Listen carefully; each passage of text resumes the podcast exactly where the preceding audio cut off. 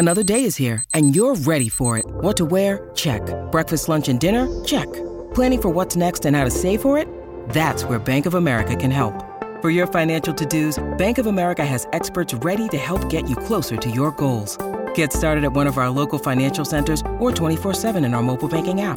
Find a location near you at bankofamerica.com slash talk to us. What would you like the power to do? Mobile banking requires downloading the app and is only available for select devices. Message and data rates may apply. Bank of America and a member FDIC. Welcome to Curaleaf, a medical marijuana dispensary. Whether you're a longtime patient or you're just getting acquainted with this incredible plant, Curaleaf of Pennsylvania is honored to guide you along your medical marijuana journey. Have questions? Google Curaleaf PA or stop by one of our 18 locations across the Commonwealth. This is the Blue White Breakdown, the premier podcast for all things Penn State football. Talk about culture. It's something that should show up in every aspect of your program. It's the Blue White Breakdown, brought to you by Penn Live. Here are your hosts, Bob Flounders and David Jones. Penn State fans, blue white breakdown time, and it's a blue, it's a special one. Blue white breakdowns. It's almost going to be all about men's basketball after what happened on Tuesday night. Mr. Pickett, I'm just going to call him Mr. Pickett now, had a game for the ages. Dave, I know you just wrote about it. Uh, incredible performance 41 points, eight assists, Jordan Center record. He did it all. They needed it against a really good team, snap them out of its funk. But what a what an incredible performance by an incredible player. Now, Dick Jerardi, who does many people know, used to work for the Philadelphia Daily News and does the uh, the color analysis for the radio broadcast with Steve Jones. Texted me right after the game was over and said, "18 years doing this, have never seen anything like it, and I'll go in one better. I've been I've been covering this team for 32 years." and there's nothing close to it. There's nothing even remotely close to it. I've seen everything Taylor Battle did, everything Joe Crispin did. I think he's the best point guard, not only in the Big Ten, but in the country. I mean, he is all America level. He won't get that kind of credit because Seth Greenberg needs to talk about, you know, how whether North Carolina and Kentucky are going to make the tournament. So he probably doesn't even know he exists. Interestingly, though, the the game was on ESPN, and usually Big Ten games are on Fox or Fox affiliates, of which Big Ten Network is one. This was on ESPN with uh, Jess Settles doing a, a, very good job on color commentary. I mean, Jess Settles has seen it all in the Big Ten, and he said he's never seen anything like it. And Jess Settles goes back to the '90s, man, and he said he's never seen anything like it from a Big Ten player. Uh, that's how good it was, and it was it was 41 points. You know, usually when you see a 41 point score, be it college basketball or the NBA, the teammates are kind of feeding them. Uh, everyone wants to see him hit 40 or hit some threshold. It's usually a Kobe Bryant like kind of game, a, a volume scorer. Luka, my man Luka. Yeah, yeah, trying to trying to hit a threshold, be it 40 or 50 or 60, and they're force feeding him the ball, and he'll, the guy will end up like 18 of 42 or something. this was 15 of 20. 15 of 20. And at one point, he was 14 of 16. He didn't force anything. Uh, he forced one shot when the game was already out of reach and the shot clock was ticking down. He had to shoot it, and he shot a brick three like in the last two minutes. But it was a blowout. It was a 17 point difference with a minute and a half to go. And Illinois is a very good team, but a really good defensive team. They are the best defense against two point goals in the league, uh, fourth best in the nation. This is a long, athletic, elite defensive team. They put everybody on him. They put their point guard Epps on him. They put Coleman Hawkins, one of the best defenders in the country, a 6'10 winger on him. They put Matthew Mayer, a 6'9 string bean on him. I counted seven different guys who switched off on him or got him independently, and nobody could stop him. It was a remarkable, remarkable performance. And yet, he was throwing dimes all the time. And there was a play with like a minute 40 to go. The outcome is decided. He's got the ball on the paint against the backing up defense. He's got an open 15 footer. Who would not take that? who was having a night like Well, this. no, you would, but yes. Yeah, I certainly would. He pitches it to Kanye Clary, young freshman guard for a three, who hits the three. Who I believe that gave him 93 points. I mean, that was the kind of night it was. Uh, I've never seen anything like it. Certainly regarding Penn State basketball, and very, very few games in college basketball. It was it was special stuff. Almost almost as good as Jimmy Chitwood and Hoosiers, but let's not compare because that was a special time. But anyway, Dave, you're right. I mean, you got to give the guy credit. It's just uh, and for Dick, for somebody like Dick Jerardi to kind of talk about it in that in that highly of a regard really tells you just how special of a season he's had. How would you how would you compare him for like the average fan as like a what what is his future, Dave? I, I know what what do you see from him uh, as far as beyond college? I don't know because he's six two. He's not ho- terribly quick.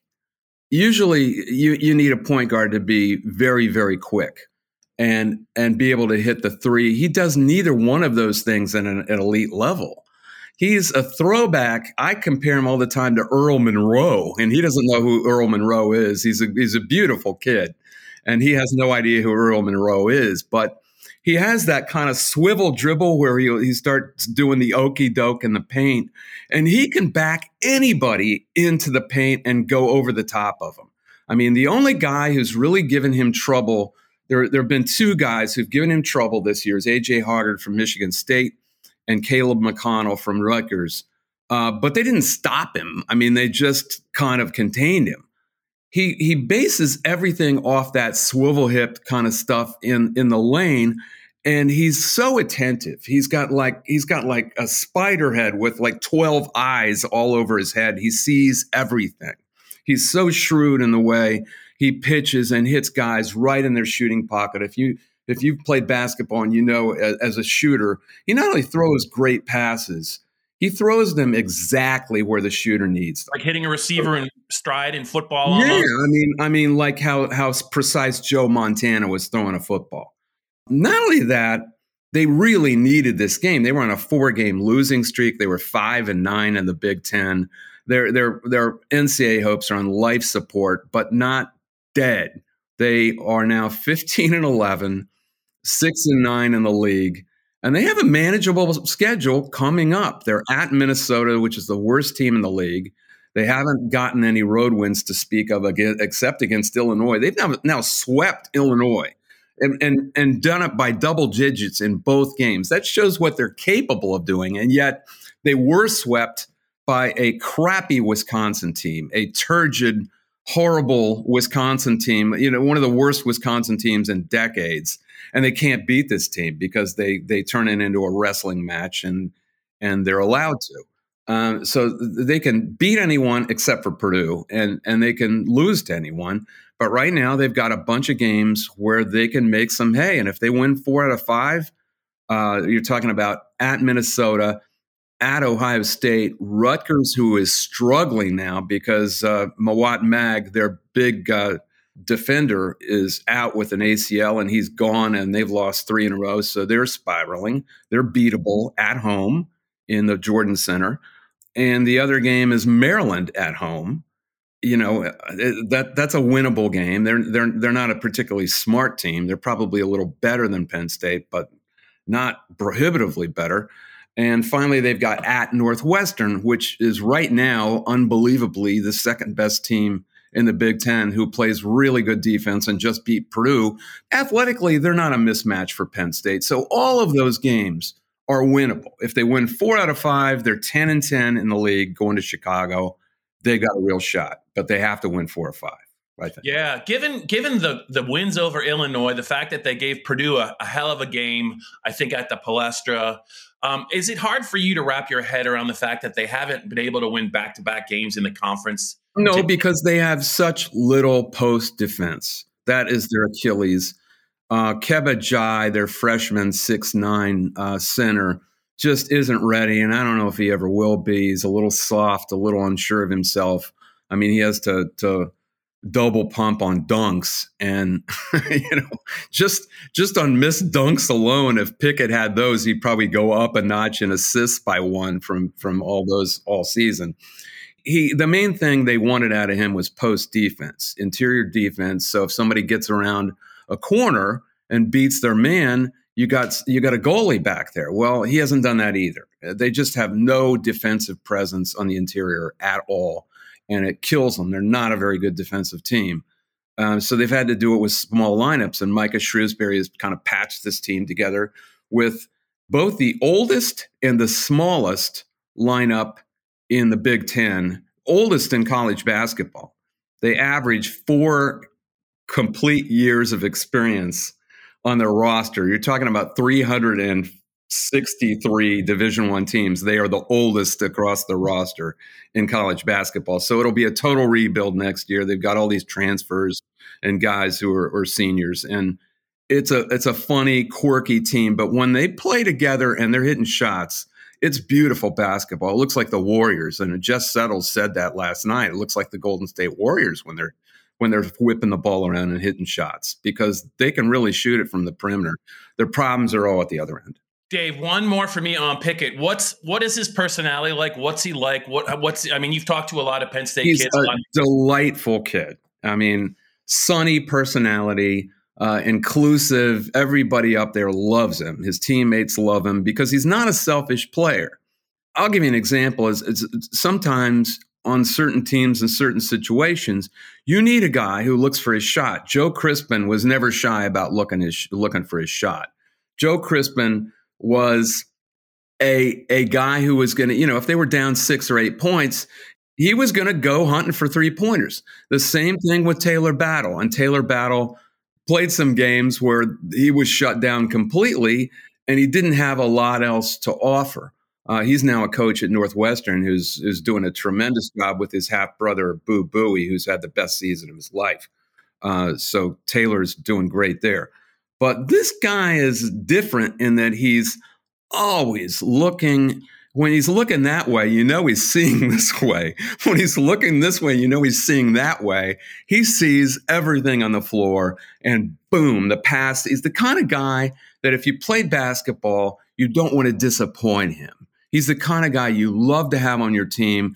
And when you get an, an open shot that he gives you, you don't want to disappoint him. You play better because of how inclusive he is that's the kind of kid he is. He's he's just a delightful, sunny personality, and you know everyone wants to. Everyone was really happy for him. But his previous high this season was 26. He's not a volume scorer.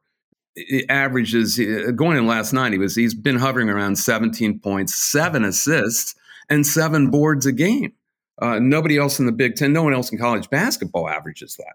So he's really an All America candidate, and he, he's a he's a great kid, a terrific kid. Dave, one more time, what do you think might be Penn State's magic number to have have a shot at at uh, at the dance again?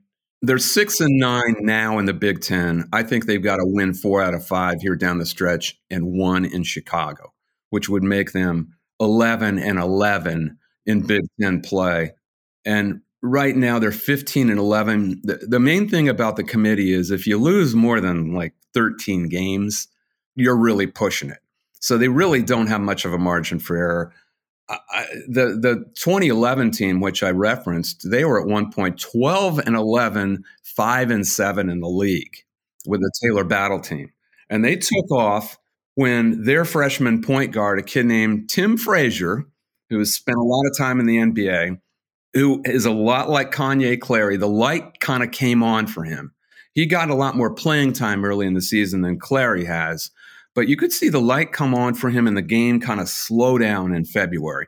And it's the same thing that's happening with Kanye Clary. He's scored 29 points in the last two games in the loss at Maryland and this game last night 17 and 12 after scoring a combined 14 points in all of Penn State's previous Big Ten games.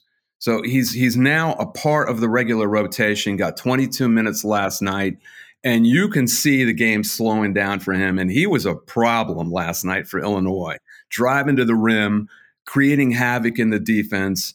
And while they, they, they're not going to have a good post defender, uh, an interior defender, they do now have kind of a Robin to Pickett's Batman uh, on the perimeter so he can play off the ball more. And that makes Pickett even more dangerous. I mean, he's shown last night that he can hit the three at five and nine from three point range.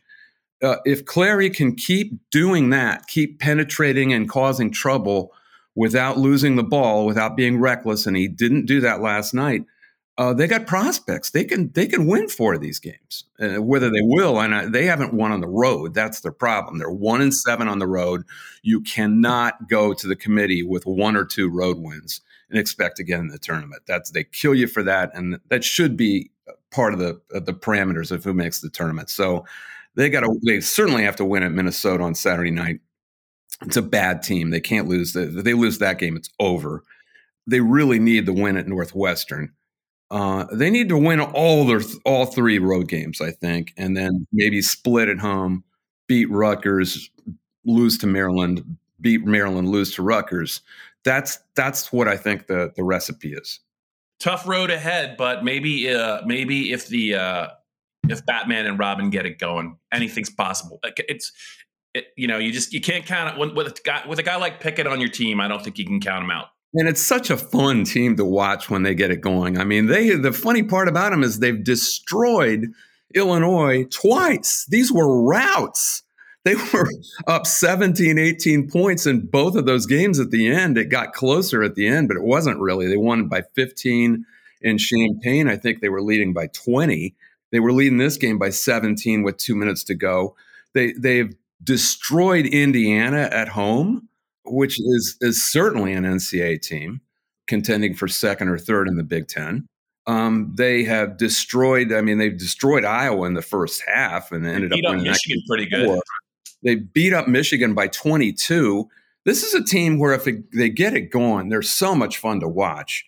And they can beat just about anyone except of a really big team, uh, which Purdue is and Rutgers was until they, they lost Mag, who is a big, big part of their team. They can beat Rutgers now. I don't know if they could have beaten them with Mag, but they can they can win that game now. This is the Blue White Breakdown. Welcome to Curaleaf, a medical marijuana dispensary. Everyone's journey is different, and we are honored to guide you to the best relationship with this incredible plant. Have questions? Google Curaleaf PA or stop by one of our 18 locations across the Commonwealth. When you need mealtime inspiration, it's worth shopping Kroger, where you'll find over 30,000 mouthwatering choices that excite your inner foodie. And no matter what tasty choice you make, you'll enjoy our everyday low prices, plus extra ways to save, like digital coupons worth over $600 each week. You can also save up to $1 off per gallon at the pump with fuel points. More savings and more inspiring flavors make shopping Kroger worth it every time. Kroger, fresh for everyone. Fuel restrictions apply. Let's circle back to Super Bowl Sunday. Uh, I know you wrote a column about that game as well. One of the best Super Bowls I think that's ever been played. Very competitive game. Fascinating. Who'd you, you pick? I never talked to you about who you picked. I, I actually thought the Eagles were going to win by ten. I really did. I, I, I in, in, full candor, I thought I, I, did not see their defense literally not being powerless against uh, Andy Reid and Patrick Mahomes, but that that proved to be the case. And you just combine that with the defensive touchdown that the Eagles gave them it was going to be it was always going to be tough. Did you see any of the video of Reddick and the pass rushers slipping on that field? Yeah. I think that was a factor, man. I think that field was a factor for all of the edge rushers, and they just weren't getting eh, you. If you're an edge rusher, you need leverage and you need stick with your cleats or or you've especially if you're a smaller guy going up against a huge tackle, which is what it always is with speed rushers, and I think that had something to do with it. Can can you believe that field? If you get a field like that in the biggest game in football, how can that happen? I know. The problem with that is once once it becomes evidence, there's there's no quick fix. It's just going to get worse as the game goes on. I was also really surprised. Uh, I mean, J- Jalen Hurts really played great, but the way that the Chiefs could run the ball and the Eagles could not, other than you know Hurts being being Hurts, but for Miles Sanders and Gainwell just really to not be factors at all. I just I just thought the Eagles' balance was going to be was going to carry them, and actually the Chiefs were really the more balanced team. The Eagles had more yards, they were better on third down, but their defense didn't make any plays, and you know that that turnover was really unfortunate. That because uh, I mean they would they I mean the Chiefs would have been down I think 17 at half if they don't return that uh they don't return that fumble, but they play better. They play better in the second half. They just didn't get the ball in the first half. Yeah, once you give Mahomes the ball, he's going to do something. So when, before the game, I didn't I didn't make like a big deal over my pick, but John Affleck, uh, our friend from Penn State journalism uh, school, who used to work in, in AP in, in New York, he texted me uh, before the game. I think he was there. Uh, he might have been there with a Penn State group. I'm not sure. And um, he asked me what I thought, and I said, "Well, you know what? I love a certain kid who I think is going to run really hard in this game, named Isaiah Pacheco, because he played for Rutgers. Connection, there it is. I always loved that kid. I didn't envision that, but he he um played so hard. He ran so hard, tough yards.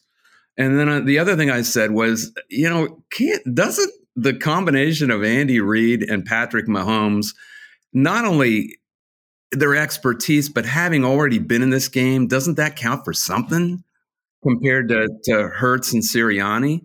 And I think it did. I mean, especially the, the Reid and and um, the, the, the offensive adjustments at halftime going up, up against the uh, the Eagles' young coordinator, who all of a sudden has a head coaching job, which is funny. And Eric Bieniemy does not yet, correct? And the, the Eagles' OC does. That that smells fishy to me. I'm sorry. And Bieniemy was right in the middle of all the adjustments. You know, how does that happen? I don't get it. I also think uh, before this year, really, Patrick Mahomes get just an incredible talent. No, but I mean, his toughness, I think, not only in this game, but throughout this postseason, playing on a clearly on a bad wheel. I think you have to give him a lot of credit because he made some plays with his legs there in the second half. That 26 yard scramble is going to go down in Super Bowl lore, man, with that ankle, with that right ankle.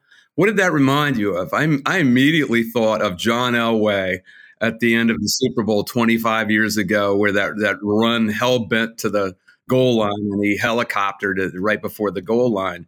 It was that kind of moment where it's it's not just the yardage, it's the inspiration.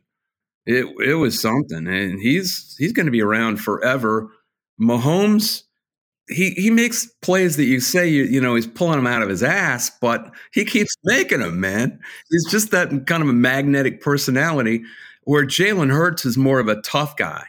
Uh, I just worry that Jalen Hurts is going to get injured in a way that that is going to wreck his career if they keep running him so much as they do. They've got some question marks of guys coming back, and is Lane Johnson healthy? And I don't know. I mean, their their offensive line was hold on the defensive line. I think I think Miles Sanders might have played his last game for the Eagles. I just think that they can replace him with those two first round picks. Howie can do a lot of different stuff, and they like Gainwell and I mean, I think he had seven carries for 16 yards, and it was just he's a very talented back, but I just think that maybe he I think that he might be easier to replace than some other players, and they probably have some other priorities. Kenneth Gainwell, who had a big game against Penn State in the Cotton Bowl with Memphis, if you remember uh, three years ago, uh, may be the archetype of backs going forward in the, the, little slithery Pacheco guys, smaller but quicker, quicker to the hole as long as they last. I mean, they're guys like that get run, hurt. You, you, run them less, you feature them in the passing game, and the touches instead of 22 uh, runs, it's like 11. It's 11 carries and five catches, and it's it doesn't beat them up as much. You're right. So yeah, I think the Eagles. I think the Eagles fan base has a lot to look forward to, um, and I'm curious to see what they do this offseason. But it's to, to lose a game like that, you know, they won they won a game like that, you know, against the Patriots, but uh to, you know, there was there wasn't much defense in that game either. But to lose a game like that, you know, it's it's just you just went up against a quarterback that was hotter and a coach that had a great game plan in the second half. Did you think it was over at halftime? I did. I really did. I, I just, I thought, I just thought, you know what? I thought, well, you, you see Mahomes grabbing his ankle and limping off the field. Yeah, yeah. You, see, you, know, I think, I think the Eagles had the ball a ton in the first half. I thought they were going to wear their wear their butts out, and I thought it was just going to get to be a lot. A lot of people, a lot of people did, including one Mike Missanelli, who I saw tweeting at halftime. Rest easy, Eagles. Rest easy, Eagles oh, fans. Said, "Have a martini," and and by the by the middle of the fourth quarter, all of his followers are starting to call him Mikey Mush instead of Mikey Miss. Who was the guy in Goodfellas? They called the mush, or no, it was uh, the mush. Yeah, yeah. the mush. No, that wasn't the that was it was that was uh it was uh Bronx Tale. Yeah, yeah. You're a mush. Hey, uh, one more Penn State note. Uh, you, I think you wrote about it. That punt return by Kadarius Toney. Uh, Jordan Norwood had the Super Bowl record before that. No kidding. Yeah, the year that the Broncos beat the Panthers, he had a super long punt return. It was like that game was not a good game to watch. It was the I think Von Miller got the MVP. It was like twenty to ten or something like that. But Jordan Norwood had the longest punt return up until. Kadarius Did you know until they said it, until, until Kevin Burkhardt said it, there'd never been a punt return for a touchdown in the Super Bowl? I didn't. Yeah, I mean that that it is considering that there's been 57 of them. Yeah, um, that is stunning. But the I mean, the way that they the way that they punt now, I think that was a that the guy who kicked that ball. It was he botched that punt. I think Toney even said it. It's almost set up for them not to return it for touchdown. Well, now, yeah, I'd say in the last in the last ten years, I'd say sure, I could believe that. But in fifty-seven of them, I mean, you're going back through uh, how many great punt returners back in the past, uh, and that that's remarkable. Hell, there may never be one because of the way punting punting's gotten now, and how paranoid every, everyone is about returning punts. It might never happen. All right. Well, Davo, I think we're running out of time here on the blue white breakdown. Thanks so much for the analysis on uh, on Mr. Pickett. He was incredible. Hopefully, they can get hot. They're running out of time, but they certainly still have. They still got a shot. Um, you're saying there's a chance, then that's good enough for me. They're only mostly dead. what do you do if they're completely dead? All you can do is go through their pockets and look look for loose change. All right. All right, Dave. Until we meet again, that's it for this blue white breakdown. We'll talk to you guys next week. This has been the Blue White Breakdown, brought to you by Penn Live.